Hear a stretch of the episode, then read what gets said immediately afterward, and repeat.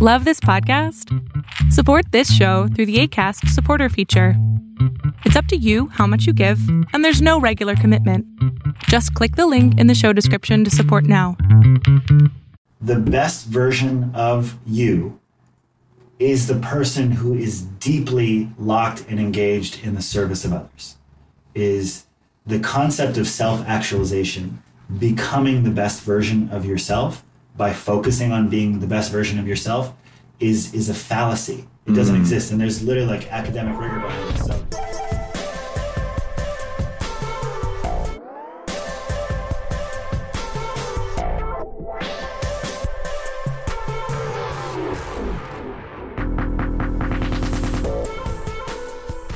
What's up? Look up, listeners. This is your host, Mark Weinstein. It is March first, two thousand twenty. Man, it has been a while since I've recorded one of these. Um, I had a little bit of a rocky start to two thousand twenty. Uh, I was at a restaurant with my sister, and I left my bag in her car in the front seat. And when I got out of the restaurant, the car window was smashed open and my bag was taken. This was the first week of January. And it's kind of crazy. I mean, here we are a month, almost two months later, and uh, I'm finally getting around to releasing a new podcast episode. Uh, part of that is because I had six episodes uh, saved and shared on my computer uh, that was stolen with my bag. I've re-recorded two of those.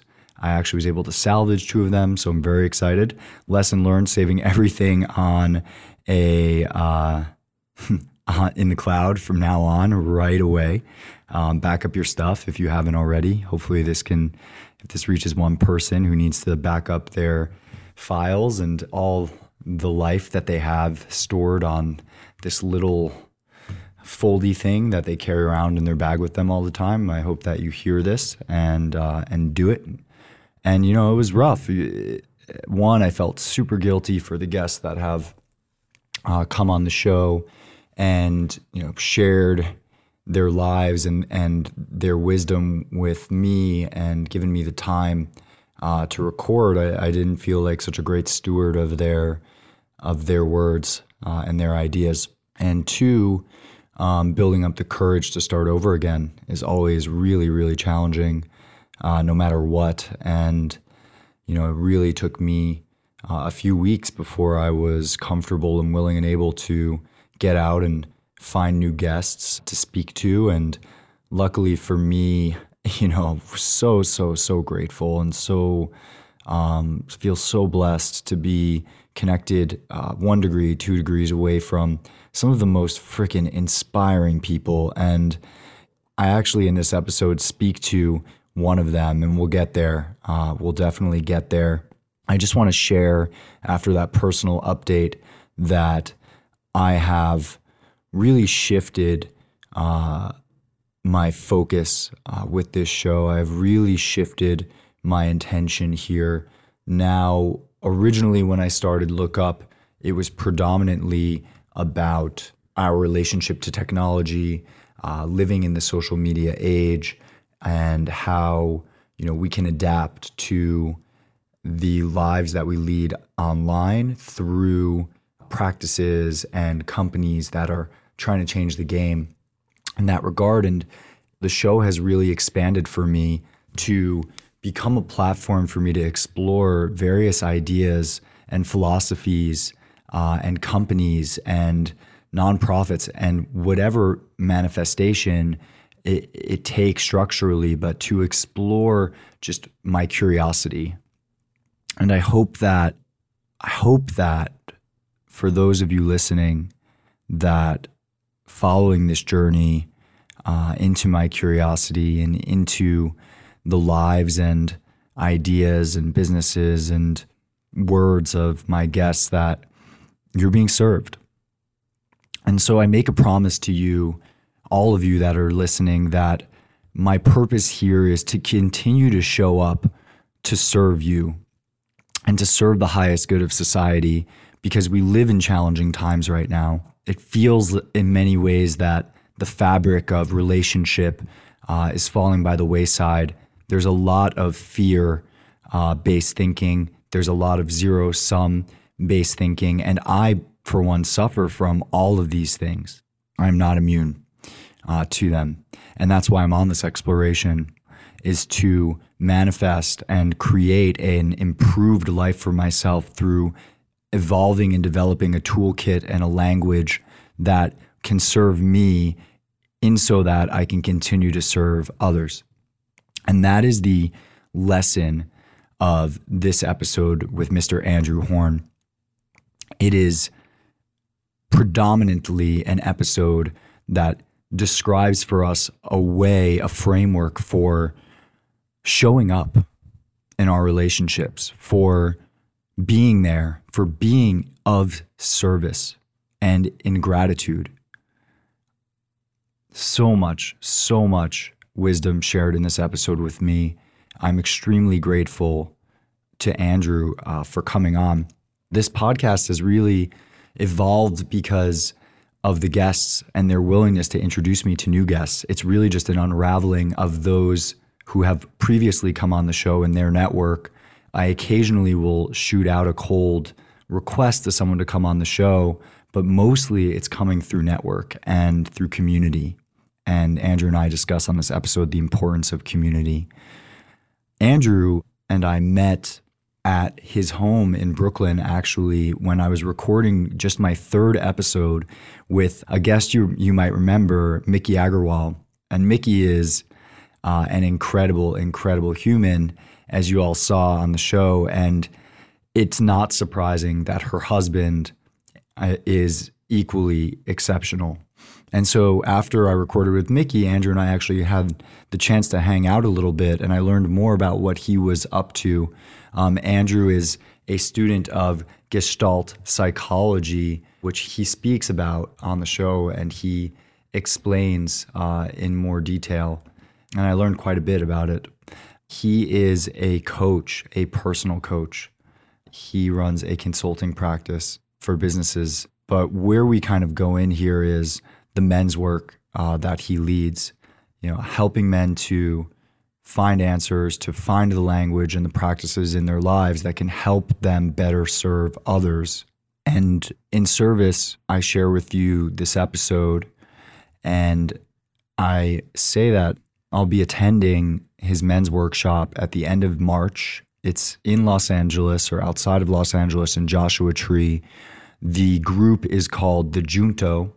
And I have included in the show notes a link to both the group, uh, the Junto Men's Group, it's we junto dot com, and also a direct link to the Splash That page for the upcoming men's retreat, which I'm so excited. And no matter where you are in your life, no matter how strong you're feeling or the opposite, there's always room for personal growth and self-work. And so I cannot express how excited I am to be attending Uh, the Junto at the end of this month. And so just touching on some of the additional topics that we covered, you know, we started with, I started with a question, and the question was, what does it mean to be a man? You know, someone that leads men's work. I figured that Andrew would have a lot to say about that, and of course he does. We talk about the difference between shame and guilt, and Andrew eloquently defines each phrase and how they show up in our lives. Again, he explains Gestalt psychology. We discuss the responsibility of men in relationships, how sometimes it's best just to let go of relationships, how we're all showing up for one another, how we can feel good by making others feel good. He explained to me a little bit about Maslow's hierarchy of needs and how even in schools they're still teaching it wrong. Because at the end of his life, after meeting Viktor Frankl, who is also one of my inspirations, Maslow change the pyramid, and the highest form of living is no longer, according to Maslow, self-actualization, but instead self-transcendence, finding meaning through service. We talk about one of my favorite subjects uh, as a podcast host. This comes up a lot for me, and as a speaker, the imposter syndrome, and how you can counter the imposter syndrome by being high value for everyone and showing up, asking questions, being curious, expressing to others how awesome they are, and to offer your support. And then finally, I drop in with Andrew about his family life, uh, which I find to be incredible. He, he and Mickey share so much of themselves online with others, and through their partnership and their parenting, I think there's a lot to be learned. So that's really it from me. There's more information in the show notes. I just cannot, cannot, cannot express how excited I am to continue this journey, how excited I am and grateful that I am. Like, holy shit, we're alive, right? I am so grateful for this miracle of life. I am so grateful for all of you to continue to tune into this show and hear the words of these people that I have the privilege of of connecting with in person.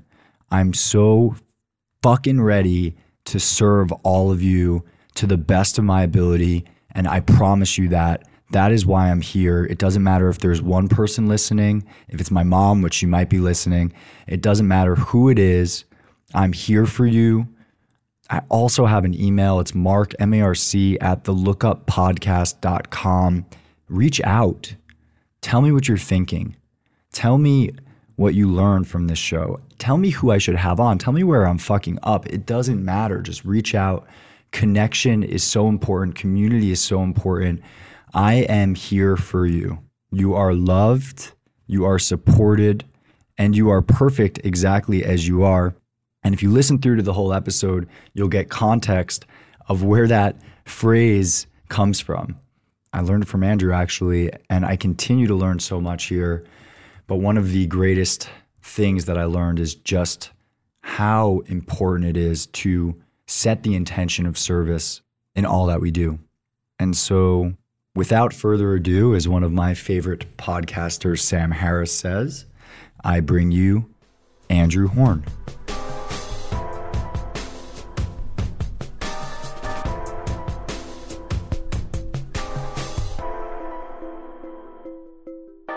All right. So, Andrew, thank you for coming on Look Up. Really glad to have you here. Thank you for having me. My first adventure to Culver City. Yeah. It's not bad, right? What do you think? I, well, I gotta, I gotta do like a, a bird, like scooter around the hood and check it out afterwards. But so far, I'm enjoying it. And, you know, sitting in front of Cat City behind me. Is that okay? Yeah, we've City, Kitty me? City. Yeah, we've got we've got a couple of cats in the house, and and they're more than just cats. They're like twenty and thirty pounds. Yeah, dude. We're looking at Big Boy right now. Like I'll a mini, snap a photo mini, in the show links. A mini bobcat. Yeah, he's huge.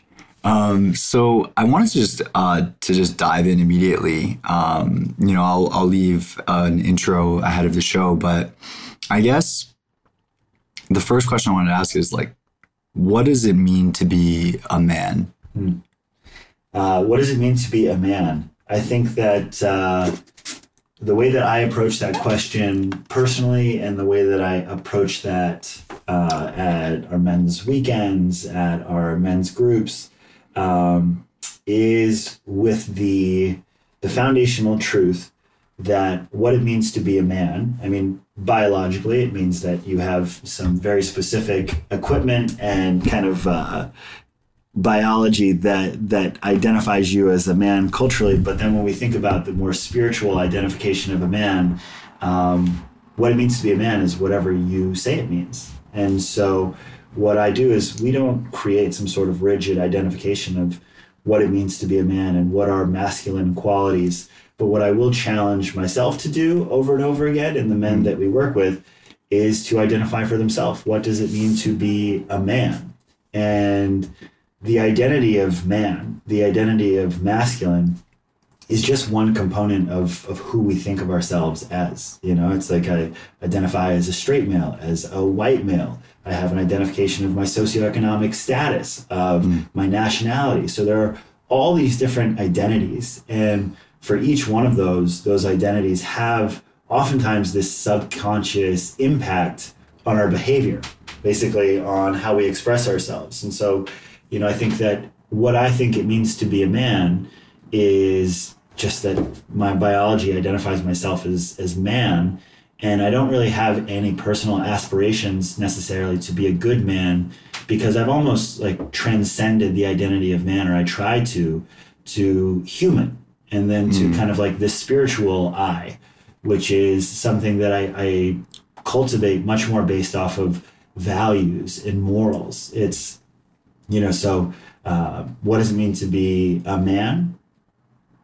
I, I don't I don't necessarily care about that question anymore. It doesn't drive who I who I try to be and how I try to express myself in the world. And I think that that's the power of that question in and of itself, is that the more time we allocate to exploring it, the more capable we are of transcending it altogether and cultivating a deeper, more spiritual, androgynous sense of being that's based on more important things like values, morals. And so that's that's kind of one of the reasons, that's how I approach the, the question, what does it mean to be a man? I guess in follow-up to that, it, do you believe that there are any uh, uniquely, I guess, m- you... you kind of separated the distinction between masculine and man. Yeah. So maybe we can dive into that. And then I would ask, are there any attributes or qualities of an individual that are uniquely manly, quote unquote, or sure. uniquely masculine? Yeah. And, and what's the difference? Totally. You know, I would say that. So again, when we look at um, masculinity, like a, a rough definition of how we can think about masculinity is they are the, uh, characteristics, traits, and expectations that we associate with someone who identifies as male. So again, when you say like, what does it mean to be a man? Like roughly, like I, I literally translate that as I identify with the gender of man. And mm. so like, I mean, and when we think about the difference between man and masculinity, Um, you know, being a man is someone who identifies with the gender of man. Being, you know, a woman is someone who identifies with the gender of female. And when we think about masculinity, when we think about femininity, those are much more of the energetic behavioral associations that we have with someone who identifies as a man and someone who identifies as a female. And I would say that, you know, again, while these are subjective and, and ever evolving, the idea of masculine, the idea of modern masculinity is kind of an oxymoron, because masculinity and femininity are always an articulation of whatever those expectations, traits, and behaviors are in this moment. So it's it's a it's a subjective association with those behaviors. And so, you know, are there specific behaviors that I would associate more with the masculine than the feminine?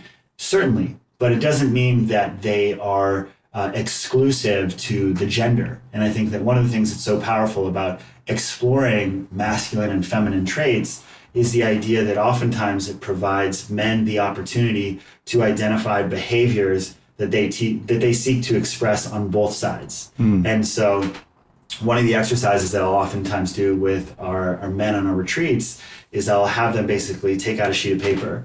And um, on the paper, I'll have them kind of run a line down the middle, and then they'll put a horizontal line through as well. So they have four quadrants. And then basically what I'll have them write on the top is, on the left, it says masculine. On the top right, it says feminine. And then in the four quadrants, it says positive, positive, negative, negative. Mm. And basically I have them go free form. What are the masculine traits, characteristics, and behaviors that are positive? What are the masculine traits, qualities, and behaviors that are negative? And so you will have people just making these subconscious associations that they already have there with these types of behaviors. And what will oftentimes come out of this exercise is that people have a lot of these really pejorative understandings of the feminine as weak, as nurturing, as motherly, and the masculine they have as aggressive, as domineering, mm. as whatever these might be. But then when they look at positive, you know, they may look at con- they may look at confident, at protective. For women, they may look at connective, emotional. And when we take the time to unearth our subconscious associations of what is masculine, what is feminine, it allows us to understand that, you know, a healthy expression of being is one that is more fluid, that allows for the possibility of expressing whatever is real in us and not seeking to conform ourselves to any sort of rigid, gendered identity. And I think that what happens is, you know, this is, again, I can speak from my personal experiences. Um, for so many men, there was pressure to conform their actions at a young age to this this rigid, limiting uh, version of what it meant to be a man. And this was the, the man who was strong. This was the man who was unemotional, would not cry. This is the man who did not need to be helped. You know, this is the man who was always confident, didn't share anxieties or insecurities, just so many other things. Yeah. And what happens is, like, when we seek to fit a mold to be accepted by society, which is, again, like this fundamental need that we all have to be accepted, um, we sacrifice parts of ourselves. And so, you know, again, I think that exploring masculinity, exploring manhood is ultimately interesting to me, because it's the more that we understand about these subconscious beliefs and these, these rigid roles that oftentimes we are acting into without even being aware of it, the more that we can understand those consciously, mm. the more capable we are of just expressing ourselves authentically, of who we are, beyond those labels, beyond those rigid gender roles. And ultimately, when we do that, I think that, you know, everybody wins. So a lot there as well. um, thank you. Um, so I'm thinking of like the Don Draper archetype of, totally. you know, of a man, yeah. um, and, and all the things that come along with that, and in your description of kind of the traditionally masculine, not sharing feelings, et cetera. I have this sense, and I'd like to explore with you, that the, um, the pendulum has swung in the opposite direction, at least in some of the communities that, that we participate in, um, in which, you know, it's becoming more difficult to express some of those masculine tendencies, because the subjective um, label on these, the masculine tendencies that might have been perceived as the positive positives that you mentioned earlier, yeah. are now being relabeled as negatives. So words like mansplaining, right? Like for someone that's sensitive to the other gender, you know, it it almost it almost makes one not want to share, because it's like, oh, am I just mansplaining by sharing my ideas? So how do you feel about the pendulum kind of swinging in the opposite direction from, this is what it means, this is what it meant to be a man, and it's like embodied in all these mass, quote unquote, masculine characteristics, yeah. to now like those characteristics are actually subjectively negative and need to be kind of put on the back burner? I think, I think that, again, you know, when there are these types of cultural swings, as you put it, that it, in some cases, like there will be like a, an overcompensation that needs to be addressed. But again, if we just look at kind of the, the freedom of women to express themselves, to be taken seriously in professional settings, in public discourse, it's, you know, you, you, they didn't have that for, for so much of modern history. No. And so the idea of kind of bringing an acute awareness to, like, I think that the term of, of mansplaining is counterproductive, and I want to talk about that. But the the awareness of the conduct of men in, you know, these these diverse contexts is helpful, because for so long it's we we prioritize the the the, the expression of, of again just white men, mm. um, basically kind of like in in the public domain. And so the awareness to that, I think, makes a lot of us, makes me uncomfortable sometimes expressing myself, because there is, you know, increased scrutiny. And so while I think that, you know, in some ways that can muzzle discourse, because people become afraid, yeah. which is not healthy, because people then suppress things that they're feeling, as opposed to being able to bring what they're feeling, their concerns, their opinions, kind of into the open, where they can be discussed, where people can truly evolve. So I think that there is a, a middle ground that is, it's healthy that men are being challenged to become more considerate with their communication, to consider others in new ways. And at the same time, I think that where there are so many people who feel as though they have been oppressed, and they very well may have been, at the hands of men, whether that be economically, whether that be kind of in their families, their personal freedoms. And so they, they associate, uh, I saw a great quote recently, and it said that uh, men are not the patriarchy. Mm. And basically what they're saying oh, is like, anytime that you associate an individual man with the oppression that you may have experienced at the totality of all men, you limit who that man can be in conversation with you. And so the idea of, you know, mansplaining, this idea that like this person is responsible for his entire gender in conversation with you when he disagrees or shuts something down, is counterproductive to true discourse and connection. Mm-hmm. Um, but I do think that something that, you know, we can do as, as conscious, kind of heart-centered leaders, as men, is to prioritize really hearing other people before we seek to be heard. And that's one of the things that we really kind of focus on with a lot of our men, is so much of our uh, of our focus is on helping men and giving them a platform to really feel their feelings and express those transparently and powerfully. And the way that we do that is first by taking an honest interest in the, the feelings and needs and desires of others first. And by doing that, by taking an interest in what others are feeling, we create the space where, where ours deserve to be received as well. And so, so yeah, that's kind of how I think about, you know, the, the, this swing and some of the, uh, the real kind of just scrutiny that you see on, on male behavior because of things like the Me Too movement and uh, some other things that are happening. But uh, my, my worry is, again, is just kind of the, the emphasis on, Uh, you know, some of like the the super righteous kind of liberal right and mm. public shaming and no kind Can- of like the cancel culture, the cancel culture that again, um, you know, anytime that we are shaming someone, it's important to recognize that shaming will oftentimes elicit a, a reaction. If you are shaming someone, like you are bad, you are a bad person, um, that you can get someone to go away, you can get someone to shut up. But ultimately, shame is never a sustainable source of behavior change. When people are shamed, um, it only creates resentment. It's the only thing that can truly lead to kind of sustainable change in other people is, is leading with love and actual connection and helping people be heard. And so I think that, you know, the most powerful leaders are those who lead from a place of love and connection and seeking to understand people, especially those with whom they disagree with, especially with those who may trigger them or upset them or have opinions that are different than them. And those are the leaders and the people that I think we most need today and that I'm most personally drawn to myself. So you brought up this idea of shaming. And I think um, it's a word that comes up a lot in conversation these days for me. Um, shame, guilt. I like to kind of go deeper on on these these words. Like, how do you define shame?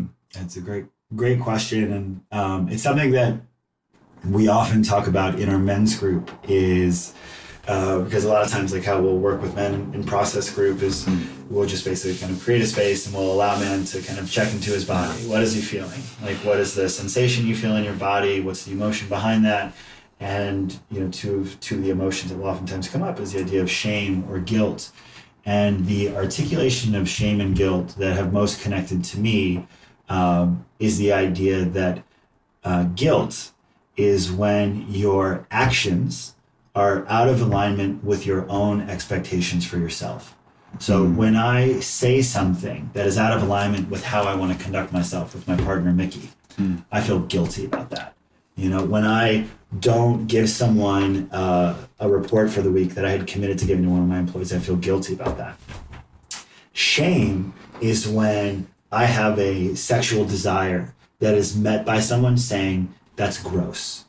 Shame is when the public expectation uh. or understanding of my actions is out of alignment with who I know myself to be. So guilt is this internal understanding of like a misalignment, right? My actions were out of alignment with my own expectations. Shame is when the public perception is out of alignment. So this person sees me differently than I know myself to be. And, you know, another helpful understanding of shame is like oftentimes the way that shame is expressed um, is rather than speaking to someone's action, of like, hey, this thing that you did was bad, is you are bad. Yeah. And I think that one of the one of the simplest things that people can do, and this is kind of a, an iteration of nonviolent communication, is if you are trying to connect with people deeply, if you are trying to cultivate change in other people's, is to just throw your, your hyperbolic, um, all-encompassing judgments of people's behavior by the wayside and speak to the actual actions that people are doing, which is, you know, so often we see this in romantic partnerships, but it's like, you never give me compliments. It's you never acknowledge any of the effort that I do. And it's like, well, is that true? Like never, I never do that ever. Yeah. But it's like, as opposed to when you did this, it made me feel this. Mm. And so, you know, oftentimes shame is speaking to who somebody is. And when we speak about who somebody is, it shuts them down. It's like, if I'm sitting here across from you and I'm like, Mark, it's like, you are X. Mm. If I qualify the entirety of your being, it takes away and strips you of so much of your agency to be seen and to be received for who you are, because I've just made this gross, hyperbolic exaggeration about who you are. And so it's so uh, defeating for other people to have that experience. And so as a, just through the lens of communication, one of the most powerful things we can do to remove shame from our lexicon is to remove those types of judgments and try as much as possible to speak to the specific acts and transgressions that we experience. Mm. Whenever we do that, we are going to be more effective at helping people to actually acknowledge those things, as opposed to maybe in the moment shutting up because they feel bad, but ultimately it leads to resentment and, and disconnection. So shame, shame and guilt is a really powerful yeah. construct to understand. So just kind of running back, it sounds like guilt comes from a misalignment of expectation within self. Yeah. And shame comes from a misalignment of self from outside perception. External forces, yeah. And I'm so, um, a couple of things came to mind from that. That yeah. was awesome. Uh, the first is I'm, I'm reminded of Gandhi and his description of um, if somebody's sick, right? Like right now we're in this time with the coronavirus, and you know, there's a lot of sick people out there, and who knows where that's leading. But it's, if somebody's sick, you don't blame the sick person for their sickness. You don't, the, the person is not the enemy. It's the disease that's the enemy. And so is the same for all human behavior. It's not the individual that is bad or, or evil. It's the behavior. It's the action. It's the, it's potentially the idea that that was evil or, or harmful. And so he, he didn't, you know, he didn't try to fight the person. He tried to fight the infliction, the, the disease, which I think is, um, is super important in what, in the language that you're describing. Uh, of when you do this, I feel, yeah. rather than you are, you know, you're an asshole or whatever, which yeah. we hear so often. Yeah. Um, also, the next thing that came up for me in that is how important is language um, in in men's work and in, in all kind of personal work, language, definitions, you know, proper speech. Yeah. You know, when you speak about proper speech, you know, I think that I think about it in, in a couple of different frames. Tell me which one you're speaking about. Yeah. Um, you know, in in today's climate, I think that there is an element of kind of like language policing and basically people being conscious of like how we are speaking mm. to accommodate kind of like the. So that's that's and- definitely not what I mean. Okay. I don't mean like politically correct speech. I mean like how like how important is is it to have um, to have the. To, not the right, but to, ha- to define certain words, that is shame, guilt, and also, you know, the the subtle difference, like what you just described was this subtle difference in, in a reaction to someone's behavior yeah, totally. versus saying you are so this is this, you, yeah, totally. your action made me feel. So I would I would say that what what uh, my my personal kind of like brand of, of men's work and like mm. what I really hope to bring to the space is this focus on language and communication. It's basically the idea that I, I like to think of, of men's work not as a personal act of evolution and transcendence, but as one that's deeply grounded in service of others and the communities that we care about. And so to translate the awareness and wisdom and benefits that we receive from feeling our feelings, from connecting and supporting other men, to take responsibility for integrating that into our lives and our relationships, the tool that we need to focus on is communication. And I think that, you know, it all starts by, um, yeah, I'm a student of, of Gestalt communication and Gestalt awareness practice. And the whole idea of... Can you... Of, yeah, totally. Yeah, I was going to ask if you could define that yeah, for so, me and for, for the audience. Totally. So I'm happy that you did. So Gestalt communication, Gestalt awareness practice are derivatives of Gestalt therapy. Mm-hmm. And Gestalt therapy was uh, founded by uh, Fritz Perls and several other therapists in the nineteen fifties. And so the practice was really cultivated at Esalen And it was, uh, you know, deeply ingrained in the heart of the human potential movement. And so the human potential movement is, you know, basically kind of like on the heels of the beatnik generation and people like Ram Dass and mm. Alan Watts and Rest people, in peace. people who are gathering in at like Esalen, which is where Fritz Perls cultivated the foundation. Esalen's in north, uh, a space in Northern California. It's yeah, es- Esalen is this really legendary Uh, retreat center mm. in Northern California, what about like an hour or two north of San Francisco or south? I'm, I'm not sure. I've never been. Okay, well, I'd well, like to go. I have never been either, but so this is where the practice is cultivated.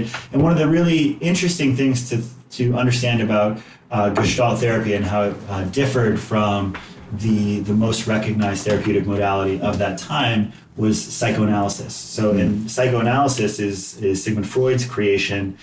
And, you know, like psychoanalysis. So what's happening in the mind and then analyzing what it means. And so Freud was was kind of a fucked up dude. I mean, he was a drug addict. He had these, he was a, a Holocaust. A very particular drug as well. yeah, so, and so he he was a Holocaust survivor. He had seen uh, many of his his colleagues and his family members murdered in the Holocaust. And, you know, he's he's on record talking about the need for a therapeutic modality like psychoanalysis and saying that um, he's also the father of the subconscious. And so he believed that humans were fundamentally not in control of their, their decision-making capabilities. It said that there were these subconscious urges, fears, and desires that would always imprint onto what they did and ultimately lead them to uh, express really terrible behaviors like you see in like the Holocaust. And so he's on record talking about therapy is that basically that um, the goal of this was to put controls around people and around society so they would not express these subconscious impulses that they were not in control of. Mm. And it was this idea of kind of controlling people, like putting kind of like barriers around them so that these really bad things wouldn't happen. And the way that um, Fritz Perls approached Gestalt therapy was the idea is that people are not inherently bad. Um, people are not basically beholden to these subconscious impulses. He said that people are never given an opportunity to express the totality of their emotional experience.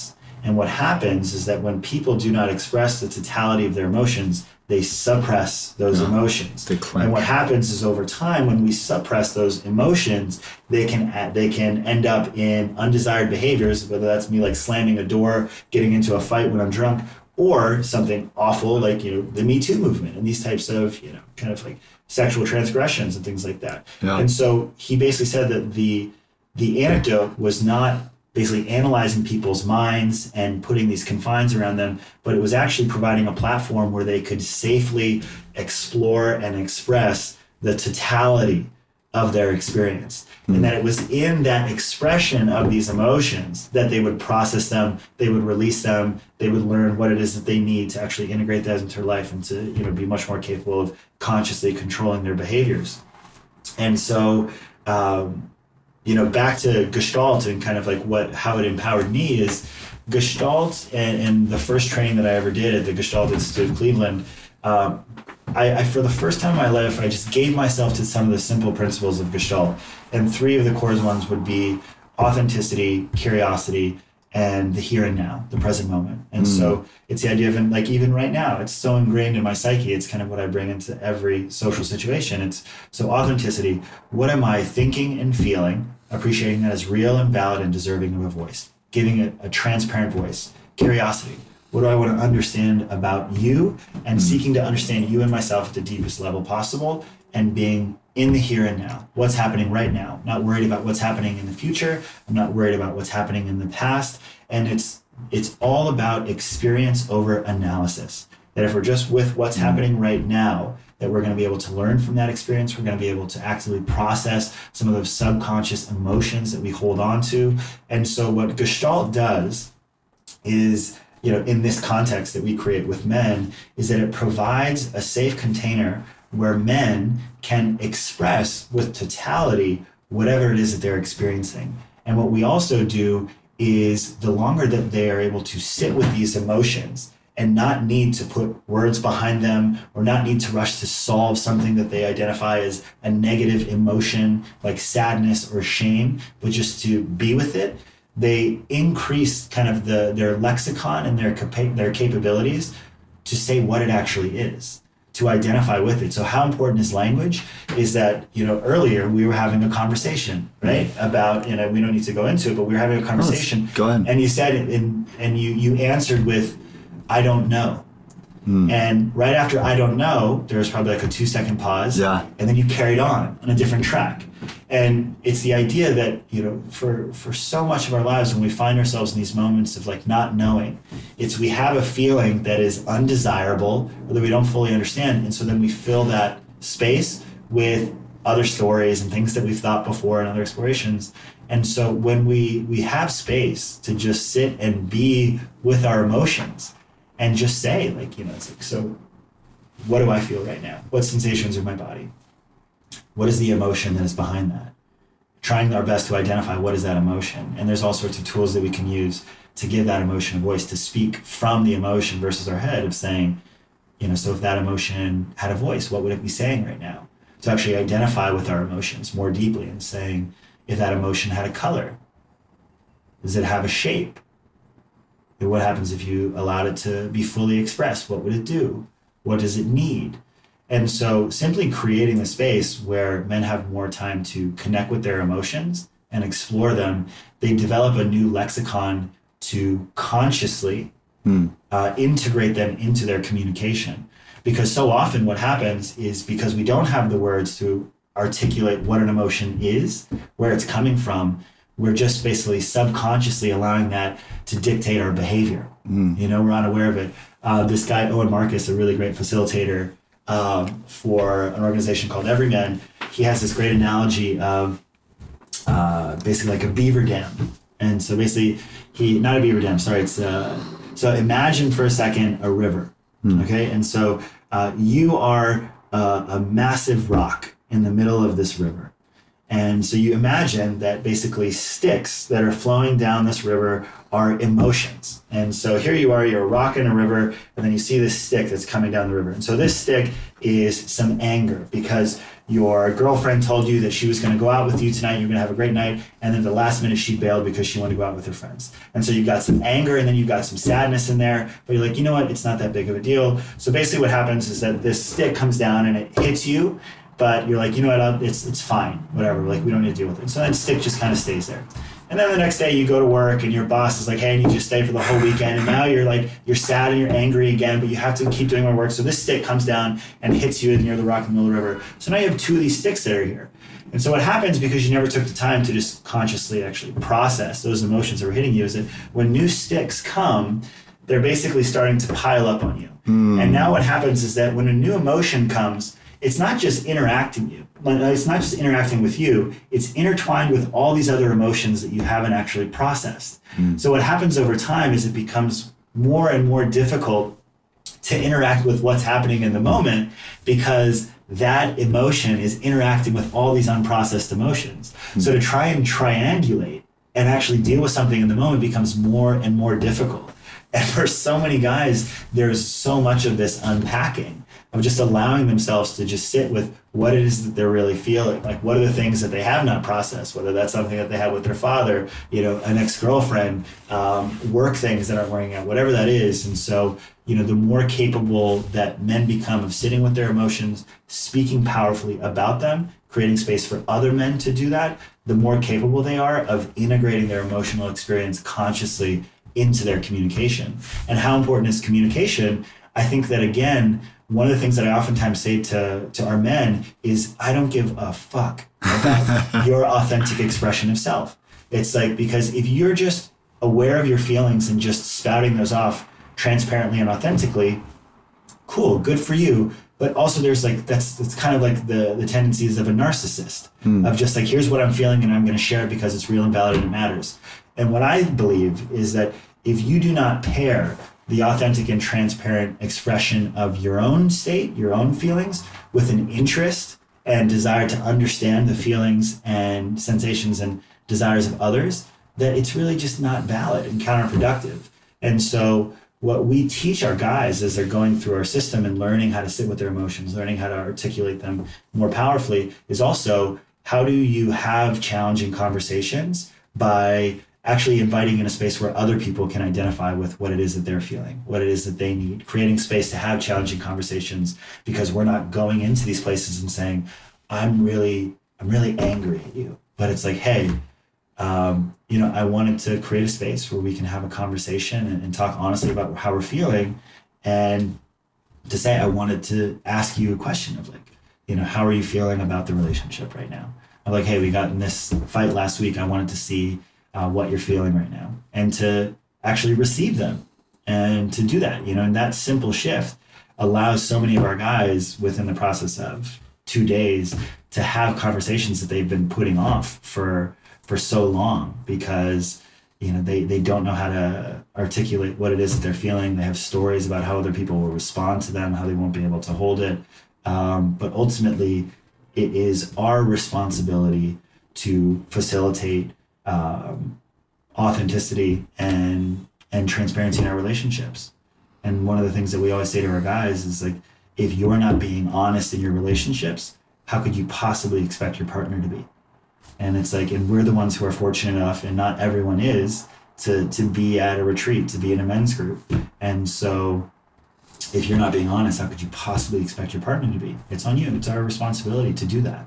And when we can create a space for others to be seen, heard, valued, um, then the space is created where we can receive that as well.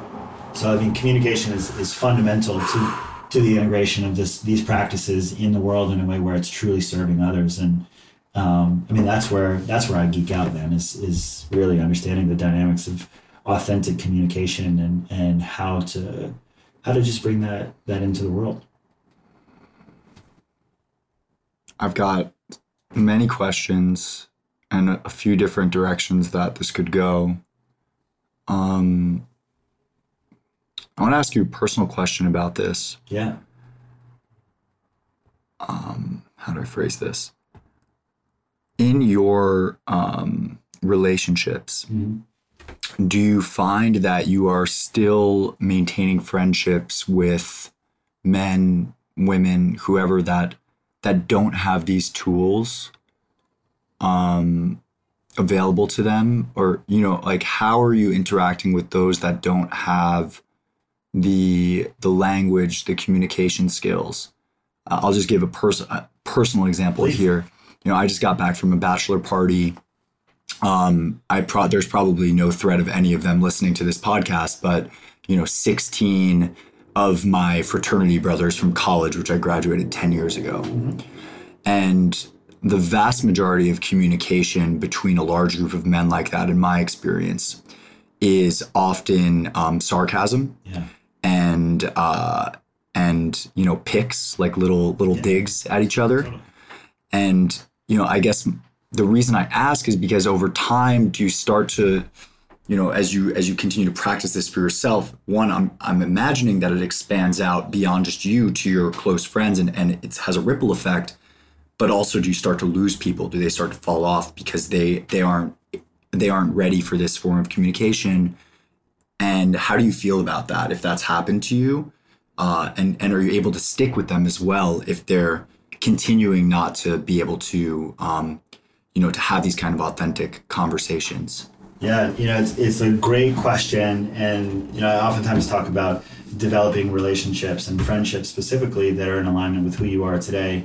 And I think um, a lot of time people find themselves in these relationships that are holdovers from uh, parts of their lives, and most importantly, past versions of themselves. It's mm. these people are connecting with a version of you that is out of alignment with who you know yourself to be. And what I would say again to people who are listening is that you are responsible for creating the relationships that you really want, and to shift the dynamic that is available to you in these friendships with your fraternity brothers. Um, it's your responsibility to model that first. And what I mean by that, it's understanding what is the level of depth that I seek with these guys that I'm with. What are the questions that I want to ask about them? What it is, what is it that I want to be sharing in these kind of containers? What are the things that I don't want to be doing? And ultimately, it's you create the space for other people to meet you there when you go first.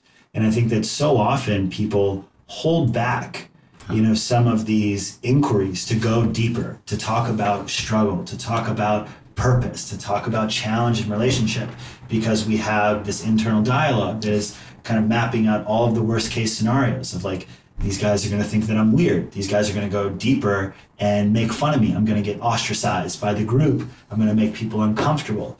We make up all of these stories, which again, we can talk about stories, which is a really important aspect of how to communicate authentically.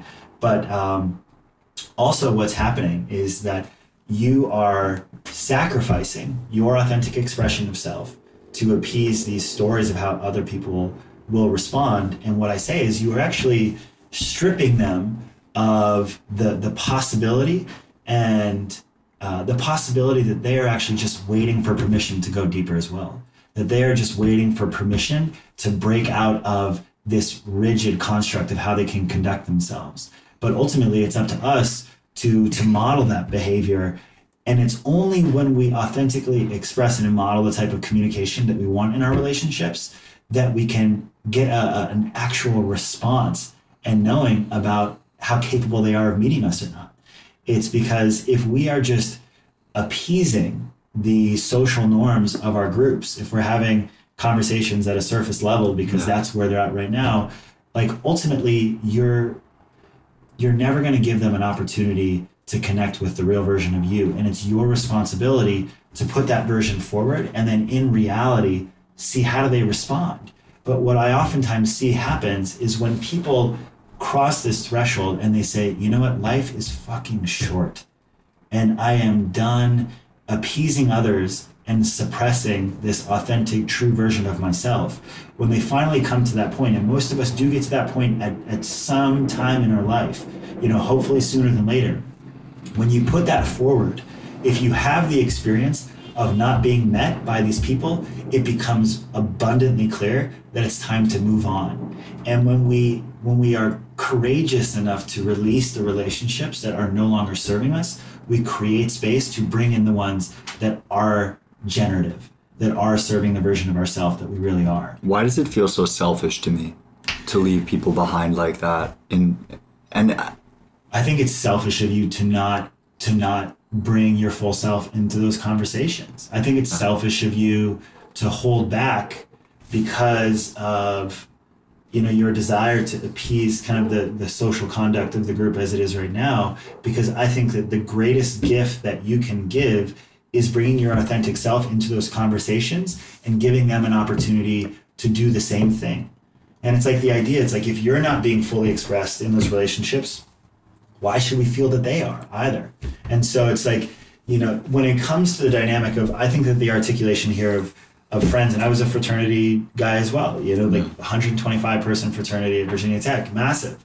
And I make the distinction because I very consciously transitioned out of some friendships. Um, I think that a very important articulation of this is the idea of you have your brothers and your sisters, mm. and then you have your friends. And your brothers and your sisters are the people who have been there for you, deeply supported you at specific stages of your life. And so you want to make yourself available to them in some capacity so that you can support them if they need that. But your friends are the people who are bringing the things, experiences, conversations that are really generative and rewarding for you right now. Mm. And you can have some of these relationships of brothers and sisters and say, it's like, if anything really happened, like I would be there for them, but not making time for that. And I think that the idea of being selfish is like we we deserve relationships that are that are generative and fulfilling and rewarding. And so where we're spending our time, um, you know, the more time that you spend with people that are ultimately kind of feeding the version of Mark and where you're at today, I just have this fundamental belief that that's going to end up being better for the world, better for these people who are meeting where you're at. And like halfway relationships are are not are not really serving anybody. So it's a challenging one, but I think that making these decisions to let go, there's a great there's a great concept I got from my, my friend Matisse. She's a therapist, and she says people who are at rock bottom are so much more likely to make a change in their life because they don't have anything they're afraid of losing. And she said, it's people who are just dissatisfied with their lives that are the ones who are most, who are the least likely to make a change. And it's because they don't believe that they are deserving of something greater. And so people are holding on to that which they don't even really want because they don't think they can have something better. And so it's this idea of like, what are you holding on to? You know, we're focused on relationships right now. What are the relationships that you're holding on to that you don't really even want, that you don't value, because you're worried that you won't have something else on the other side? And I think that there is an element of courage in that. And we can speak practically about how to develop new relationships that are generative to the current version of you, which I think is an important aspect and oftentimes gives people the the courage to actually start transitioning some of those relationships. But it's a powerful concept to to consider in our relationships. And I think, you know, with me, I have, I, I would just talk about it even with with my brother, like, you know, who's someone who we've had a very cordial friendship for a very long time. Your, your actual brother. My actual brother. Yeah. yeah. So I was, actual, it's so funny because I was going to ask you about family as yeah, well, totally. Because that's such a even deeper I give, sense of like leaving, leaving, leaving the bird's nest, so to speak, man, and creating your own family, which I'd love to talk to you about as yeah, well. Absolutely. I mean, we could go forever. I, and one of the things that I've again learned from Gestalt is all I can control is is how I am showing up in situations. Mm. And I have become so deeply committed to being authentic in my expression of self, my curiosity, mm. desire to understand others. And I bring that into every interaction, just transparently. And as I've done that with my family, it's brought my brother and I's relationship to a level where I ask him all sorts of questions that he, he would never been asked before about his, his insecurities and his challenges with his family and so many other things. And it, it he was able to meet me there. I'm like one of the people in his life who he gets to have these conversations with. I literally this morning invited my mom to a Gestalt training in Los Angeles. And yes. I'm like, let's go and do this because it's going to create a new paradigm for us to communicate and connect with one another. And I think that so often, you know, when you when you have this idea that people do not have the lexicon or the capacity to meet you kind of for where you're currently at, a lot of times transformational experiences can be a really powerful Um, kind of culprit to to transition and facilitate a shift in your relationship, whether that is like going to a transformational weekend, whether that is like going to uh, some sort of like spiritually focused kind of like event that I think facilitates a transition in how you can interact with one another and you yeah. see each other interacting with themselves, is that you don't necessarily have to do it on your own. It's a lot of times, you know, even with my mom, it's like going to a training that's two days and now it's like, oh, we have these new appreciation of tools that we can use to connect, yeah. which is a powerful thing to consider. Oh, I love this so much. I love this so much. I, um, I, so I'm called to ask a couple of things. Um, the first is continuing on this thread of selfishness. Yeah. Because Um, you mentioned it earlier, and I want I want to go back to it, how important it is, the differentiation between I'm authentically sharing my feelings and I'm being vulnerable and I'm just laying it all out there um, versus I'm doing that, but then I'm also creating space and allowing you to do the same. Totally. And in service. So I took a note on um, one of your previous podcast episodes, and you said I, I you were on a trip with your father. Mm-hmm. Um, and you had this kind of realization that if you wanted to feel good, that you could just concentrate on making other people feel good. Yeah. So I would like to kind of explore that a little bit. Yeah, I just, I, this is from my own experience of when I existed in a time of my life, really through college and, and directly afterwards, I lacked any sort of sustainable fulfillment, sense of purpose, or kind of confidence in my own value. And I had a lot of pleasure in my life. I had uh, a social group that was like very active. I was partying and I was with a lot of women. And so I had a lot of pleasure, but that was a roller coaster of kind of these quick hits of pleasure and then the depletion and going down again to this kind of foundational level of like, I'm not really connected to anything I care about. I don't believe in my own value. And then I would have to have that kind of hit again of like the, the partying of the women, um, you know, the, the pleasure seeking. And so, and I just got tired of it. And I, I just realized that on this conversation, on this trip that I had with my father cross country, I, I took basically two months off before I was going to start a job in a, just so happens to be the Trump uh, Hotel and Tower. No in way. And um, basically on this trip, um, I asked my dad a question about what he was proud of, uh, basically from his military service. I mean, I was an experimental test pilot, really decorated, and um, he talked to, for you know thirty minutes about his time in the military and the brotherhood he experienced and serving his country. And um, I was just like, wow, yeah, it's, I, I feel and hear the pride in your voice. And he looked back at me and he was like, what's the last thing you've done that you're proud of? And I realized in that moment that I just had nothing. I just sat there for twenty minutes and I was like, you know, I've won some intramural sports championships and planned some parties, but like proud of those things, I didn't really have a consistent period of my life where I was proud. And as I was sitting there, then I, I, I had this moment of recollection where my junior year of college, I had spent two and a half months in Chicago volunteering for this children's nonprofit that helps young people with disabilities to play sports. And at the time, I was more excited by the fact that I had a fake I D, I could go to bars, and I had like a fun group to hang out with. That was what made that summer really kind of fun for me. But looking back, you know, flyer bombing North Beach and raising ten thousand dollars for an adaptive volleyball clinic, getting kids to go water skiing who've never even seen a lake before, you know, yeah. cerebral palsy, muscular dystrophy, um, getting kids like with an array, and, uh, array of disabilities to go and play uh, baseball with the White Sox, like. I look back at the energy that I put forth consistently into this organization, and it just, I still felt this overarching embodied sense of pride in what I had done because I was so directly aware of the the impact it was having on these, these kids. And my dad just astutely looks back at me and he says, so why don't you just do that? And it was this idea, like in that moment of like, I, I was so filled with uncertainty of what it was that I was going to do. And here was this thing that I had done for two and a half months that made me really proud, that I still felt good about. And so kind of in that, that same frame that I talked about before, like the people who are most likely to make a change are the people at rock bottom because they don't have anything they're afraid of losing. You know, I was very fortunate of like, you know, I I was okay to take off two months and didn't have to work right away. So I had some privilege in that regard, but also I had no idea what I wanted to do. I had this one thing, this sliver of truth that when I helped these kids, I was I was fulfilled. And so that just led me on my path of like when I didn't feel a deep sense of self-worth, of value in myself, contributing so directly to the well-being of others showed me that I did have value, undeniably. And for so many people who are asking themselves the question of what should I do with my life? Like what career track is going to be most rewarding? I think that oftentimes the much more valuable question to ask is how do you want to contribute? Is how do you want to help people?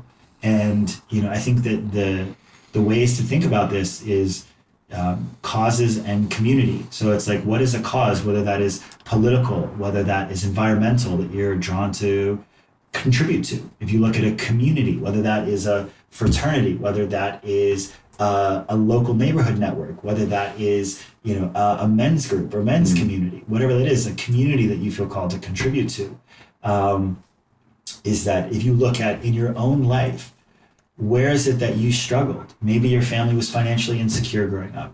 You know, maybe you lacked confidence, uh, dealt with social anxiety. It's if you look at where you have struggled, where you had challenges growing up, coming of age, and just simply say, it's like, I'm going to go and support people who might be enduring those similar challenges right now, finding a nonprofit that's doing work in those areas and contributing. Then I think that you have so much value to go and impact a cause, an issue that directly impacted you. And that if we want to feel good, if we want to be happy, mm-hmm. make someone else happy. It's the most direct path to it. And also, what, do, what would you say to someone that's like, but what about um, money, money, or, or what about this concept that I hear often in, in self self-help groups and things of put your oxygen mask on first. Yeah. You know, it's like you can one be in a position to, to help and support others when we're not feeling, when one is not feeling like stable or yeah, the best, what I, what I would say is capable. That, yeah. The, the best version of you is the person who is deeply locked and engaged in the service of others, is the concept of self-actualization, becoming the best version of yourself by focusing on being the best version of yourself is, is a fallacy. It doesn't mm. exist. And there's literally like academic rigor behind this. So everyone knows Abraham Maslow's hierarchy of needs. Yes. And so it's like, as you move up towards the top, um, you've got love, esteem, and then self-actualization. Yes. And Maslow, what people don't know about this, is Maslow formally and academically amended the hierarchy of needs towards the end of his career. And it's still taught incorrectly in schools, which is crazy, because you can go and Google this, just type in Maslow amended hierarchy of needs, and you'll find this. Huh. I have the hierarchy of needs right above my desk. In my do you room. Really? Okay, cool. Unamended version. Well, I'm so happy that I can share this with you, because it's a massive shift. Yeah. Um, and towards the end of his life, Maslow developed a relationship with Viktor Frankl. Hmm. And Man's Search for Meaning. Man's Search for Meaning. My favorite. And so when Maslow developed this relationship with Viktor Frankl, what became clear to him was that the peak expression of humanity was not the actualization of self, that actually, if actualizing the self is the peak, that it's a fallacy, because as soon as you actualize the self, some new precipice or possibility would immediately be there. So you can't actually just actualize the self if that's your only goal. Mm. So he said that to truly actualize the self, you you had to focus on something bigger, which is self-transcendence.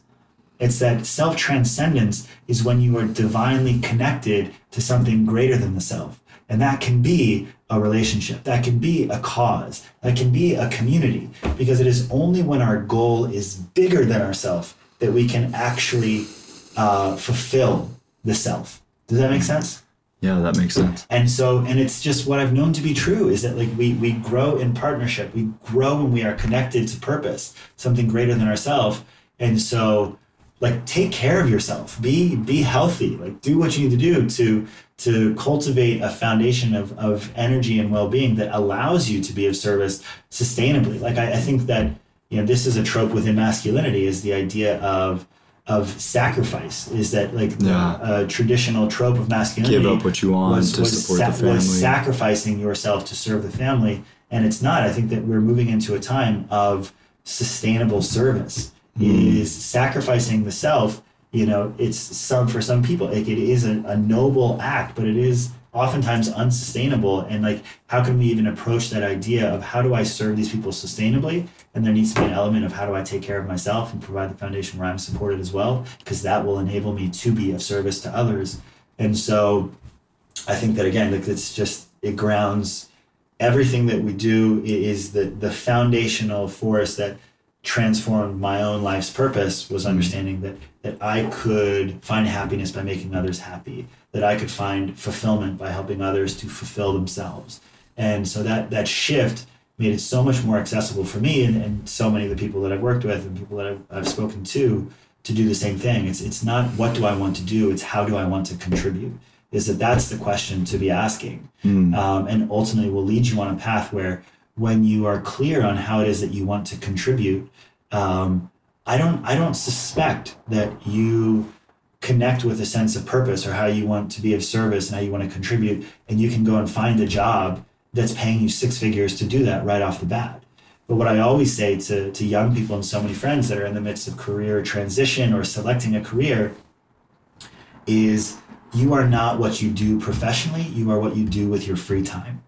And people are going to have obligations and responsibilities. They may have kids, uh, they may have family members that they need to support. And so certainly, um, you know, you may have a, a, a need to go and, and have some sort of job that's not ultimately rewarding or fulfilling, but however much time it is, however small, however significant, uh, you will have time that is yours.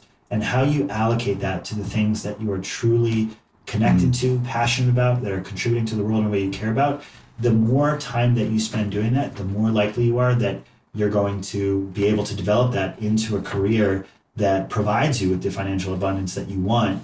And, you know, ultimately, I think what's so powerful about even this idea of service and contribution is the, for, for better or worse, like a lot of the most talented people coming out of university and who are younger do not go into the service nonprofit industries uh, because they don't pay as well.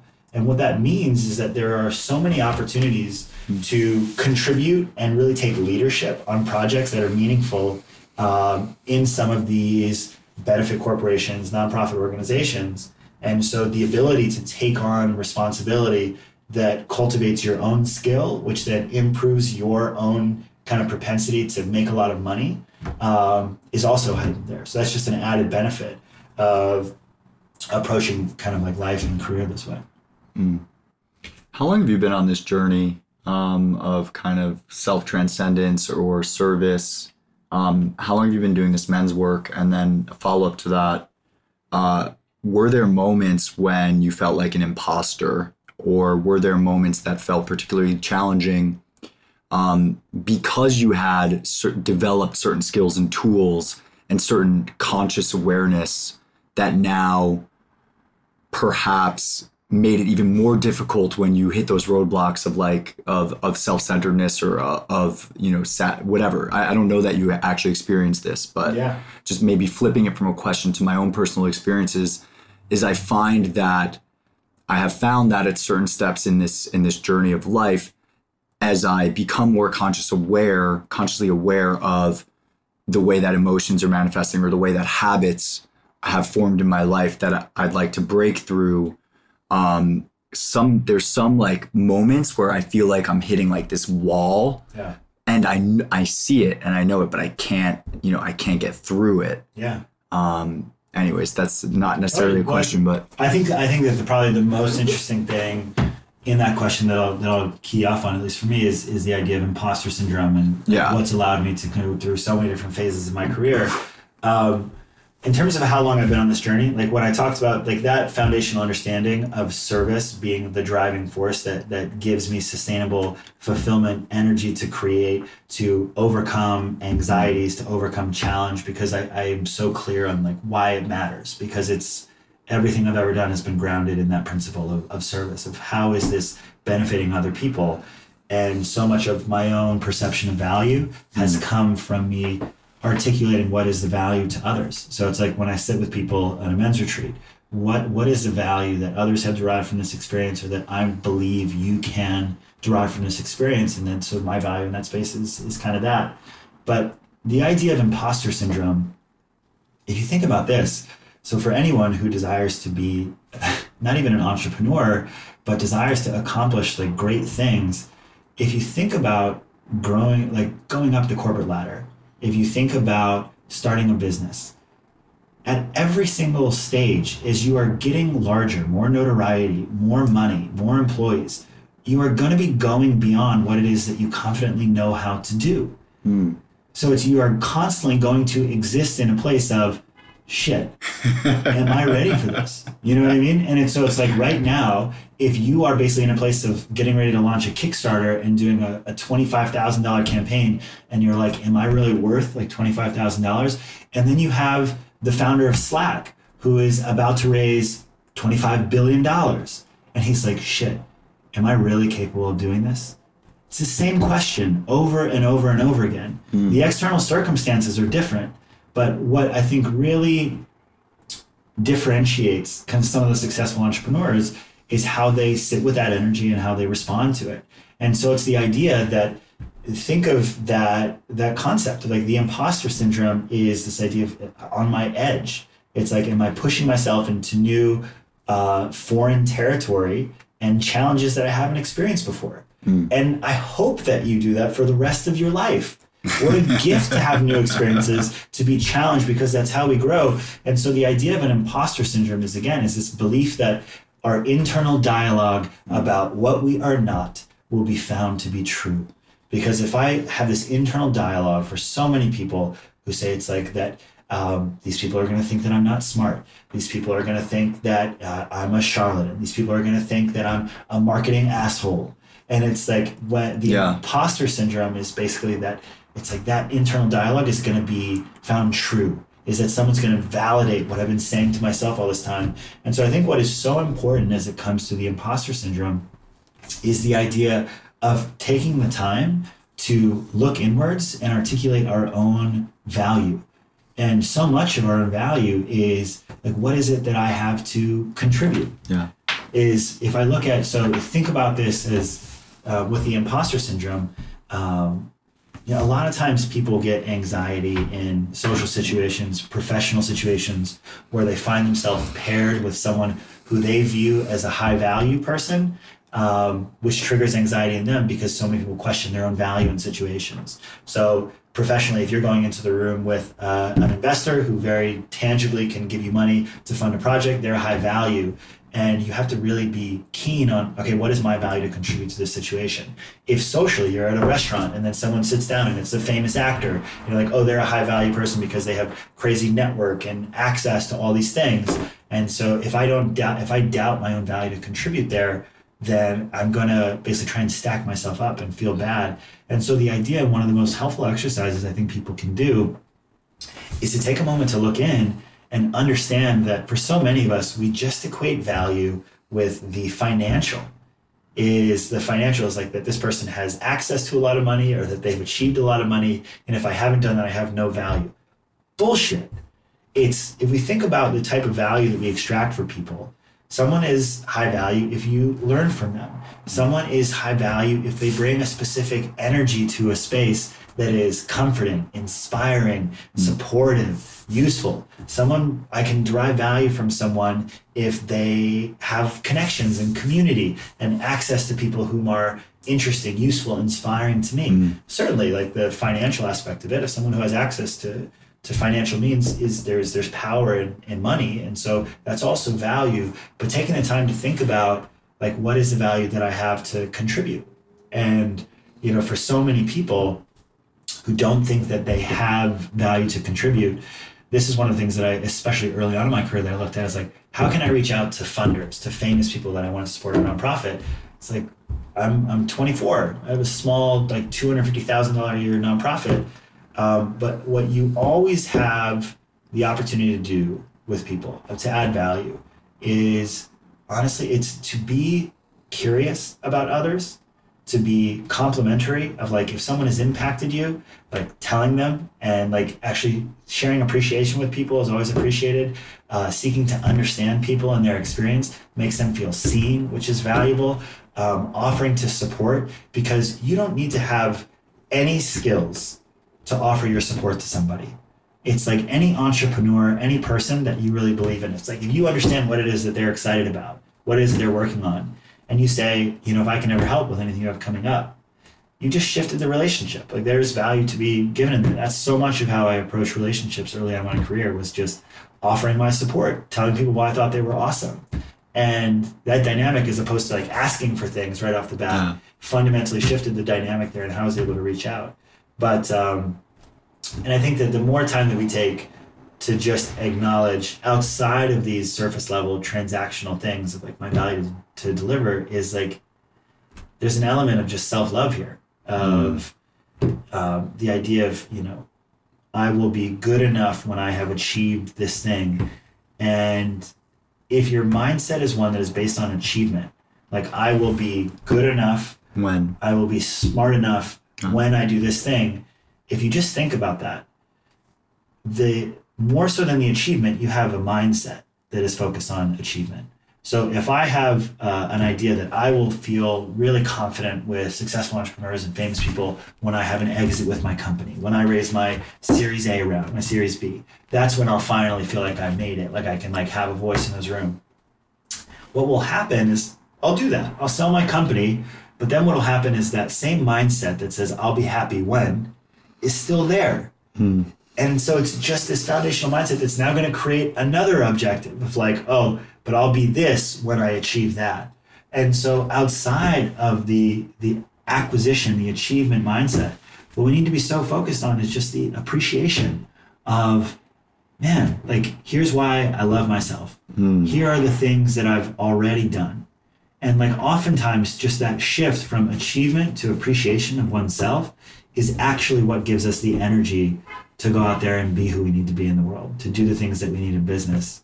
And that's that's oftentimes one of the things that I do with so many of the men that we work with, is the idea of just giving them a moment together to acknowledge, like, who are you based off of what you've already done?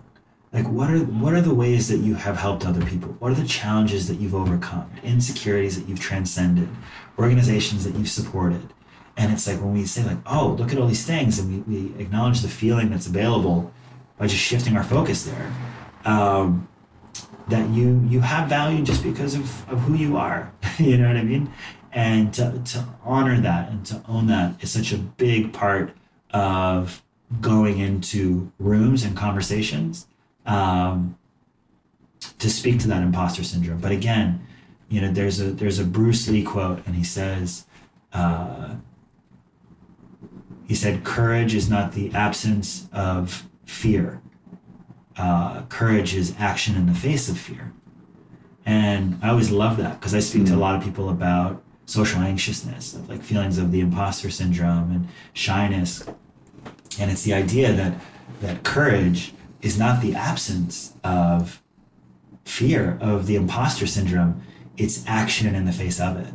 And I think that it is a, a healthy impulse of oftentimes the, the frame that I have for people is like, if you feel like an imposter, if you're worried that your program doesn't offer enough value, this is a healthy impulse because you care about it.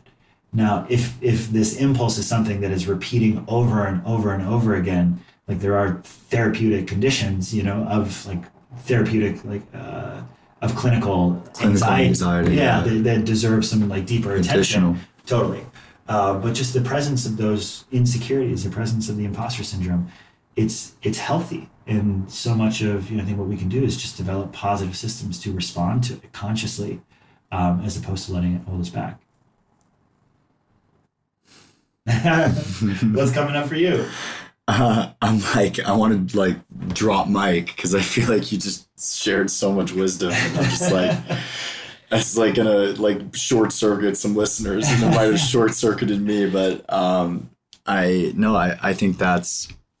I think that's great. I mean, I the the achievement mindset, the I'll be happy when, it's so um, so prevalent in our culture. Yeah. And it's it's kind of like it's like the Wile E. Coyote, you know, like it comes back and like presents itself in weird ways. Like, um, it, you know, if it's not about money, it's about something else. Yeah. You know, it's it's about. Uh, I have that that partner when I'm a part of that social group. Yeah, yeah when I've achieved enlightenment, yeah. you know, and removed all desires from from this material plane or yeah. whatever it is. Totally. And so it's uh, it's definitely something something to watch. I definitely I really appreciate that. Um, I wanted to ask you about just kind of like your personal life a little bit, if you're willing to go there. Yeah. Like, totally. um, so, so Mickey came on the show. She was one of my first guests. That's actually where we met for the first time. Yeah. I mean, how important has, has your marriage been in your own personal development? The best, the best way I can articulate that is, um, when I married, when I married Mickey, well, Mickey and I got married basically like three days after hanging out at Burning Man. We've been together ever since. But that was like our, our spiritual marriage. When we officially did it, we we rented this sleepaway camp in upstate New York, and we had two hundred of our friends there. And so during our ceremony, when I was telling her, you know, what I'm committing to in this this union and why I was choosing this union, I referenced this uh, this sculpture. So I handed out uh, pictures. I had this picture printed out, and it was a sculpture at Burning Man from probably two years ago. Um, I have goosebumps talking about it. Hmm. And so the sculpture, if you can imagine it, is imagine probably about forty to fifty feet tall. And it was this beautiful mirrored sculpture of two very fluid stick figures, but they were mirrored. So every aspect of their, their body and their face and their arms is mirrored and reflective, right?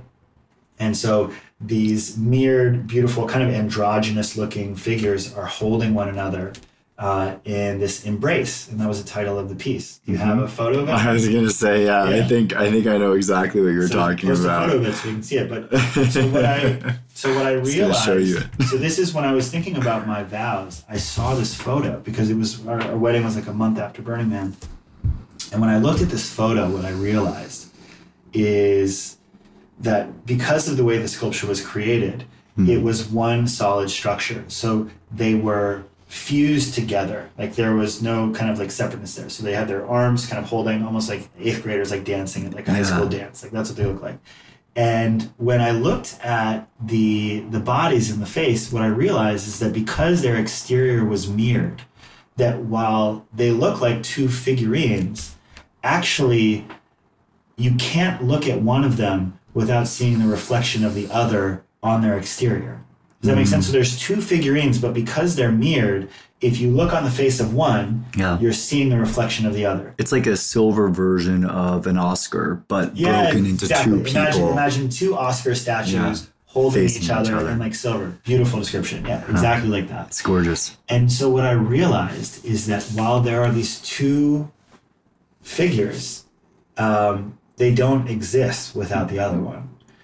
And what I told Mickey is that, and I quoted this this idea of transcendence, of that like the the version, I'm choosing this relationship again, and I will choose it over and over again because I am so aware that the version of me that I want to be, the version of me that the world deserves, does not exist without prioritizing our union.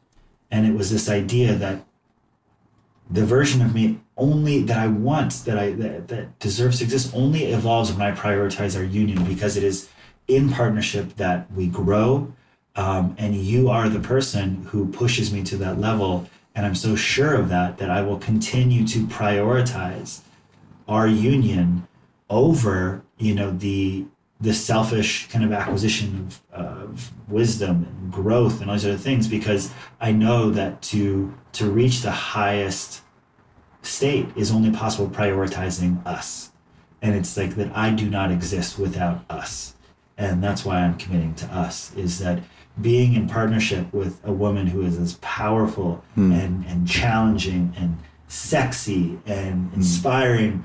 Um, There's a great quote yeah. that I'm reminded of, which is, brave is the man who loves a wild woman. Totally. Yeah, I oftentimes say to so many of our guys that are doing work, I say, you know, date, if you really want to grow, date a powerful woman, you know, yeah. as they will hold you accountable. And I think that it is in intimacy that we grow. It is someone who is um, someone who will hold us accountable and see that version of ourselves. And you know, what's so powerful, I think what I oftentimes say is to have a powerful, opinionated, emotional um, woman is been the greatest catalyst of growth in my own life.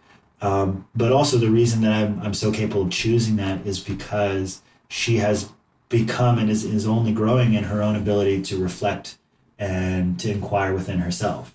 And we've had, you know, help with coaches and so many other people, but I am so willing to accept and acknowledge her point of view, because as we continue to deepen our relationship, she also will look in, and we have, you know, people who support us and communication frameworks to establish a level of communication where we can continue to to grow and find common ground. But uh, so in terms of how important it is, it's just, I yeah, I'm so I'm so lucky, man. I have a I have a relationship that is more important than me, and you know, so again, it's like the idea of transcending the self. I get to do that. And how, how lucky am I to have that experience, you know? Yeah, I feel the same way about my relationship with Jenny. I um What's your favorite thing about her? Oh man, she's so smart.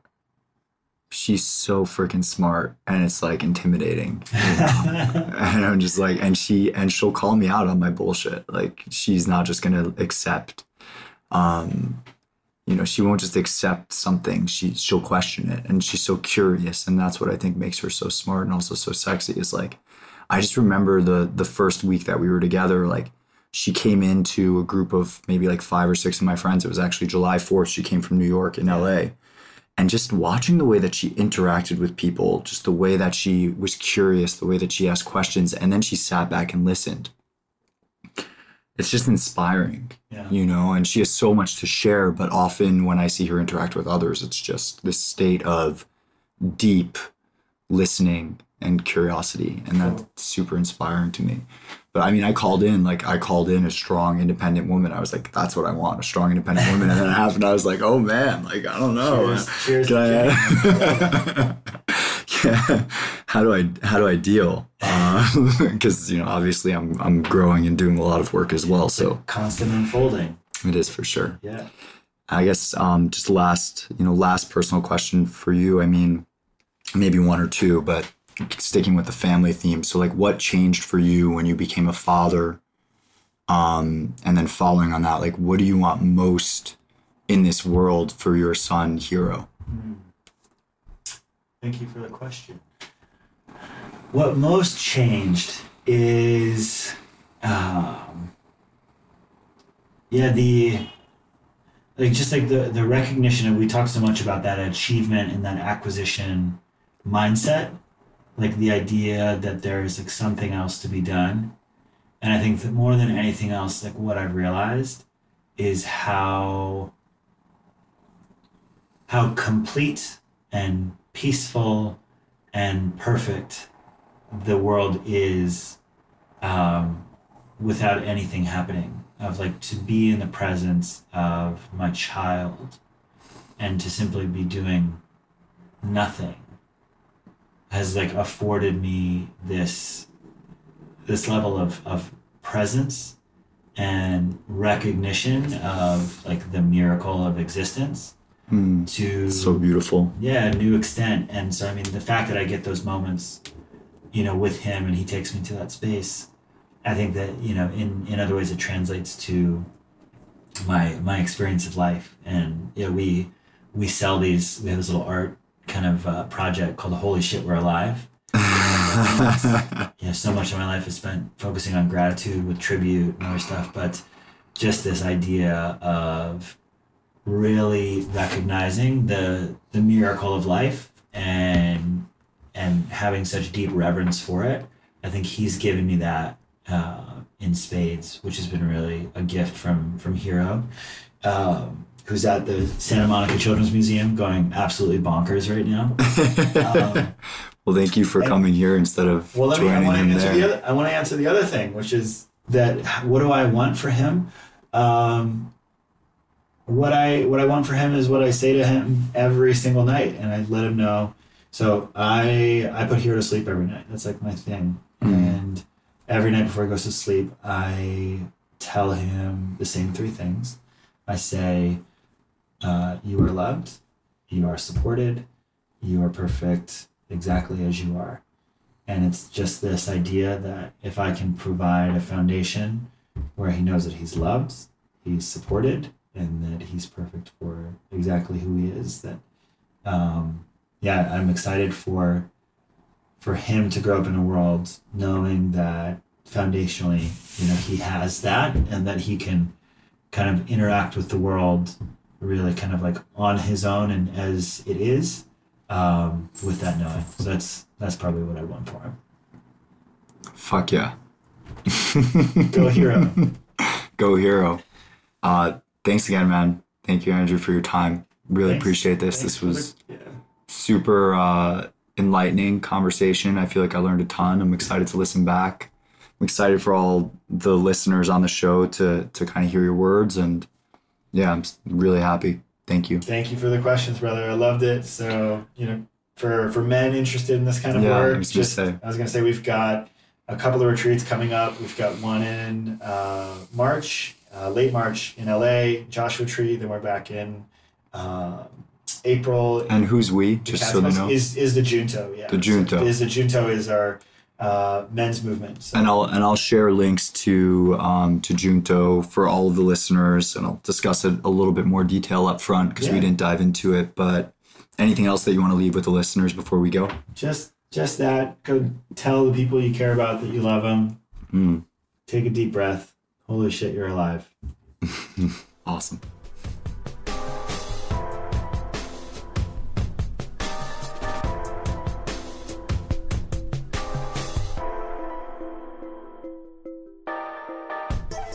Thank you for listening. I hope that you enjoyed that episode, and I hope that you're enjoying the podcast. It's been a really fun ride so far.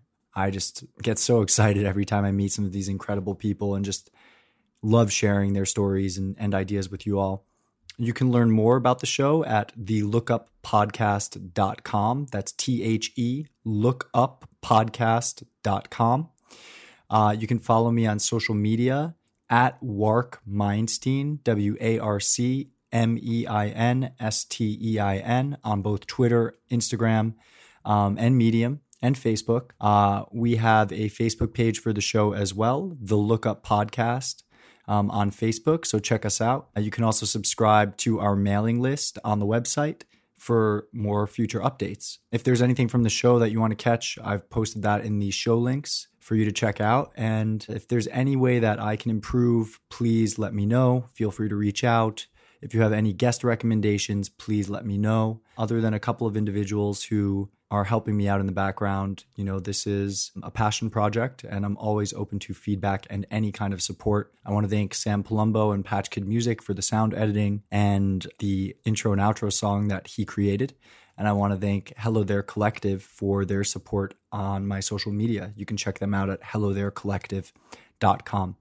All right, that's enough for me. I'm sure you're ready to go on to your next activity. Thank you for listening. And please come back again next week for another episode of the Lookup Podcast.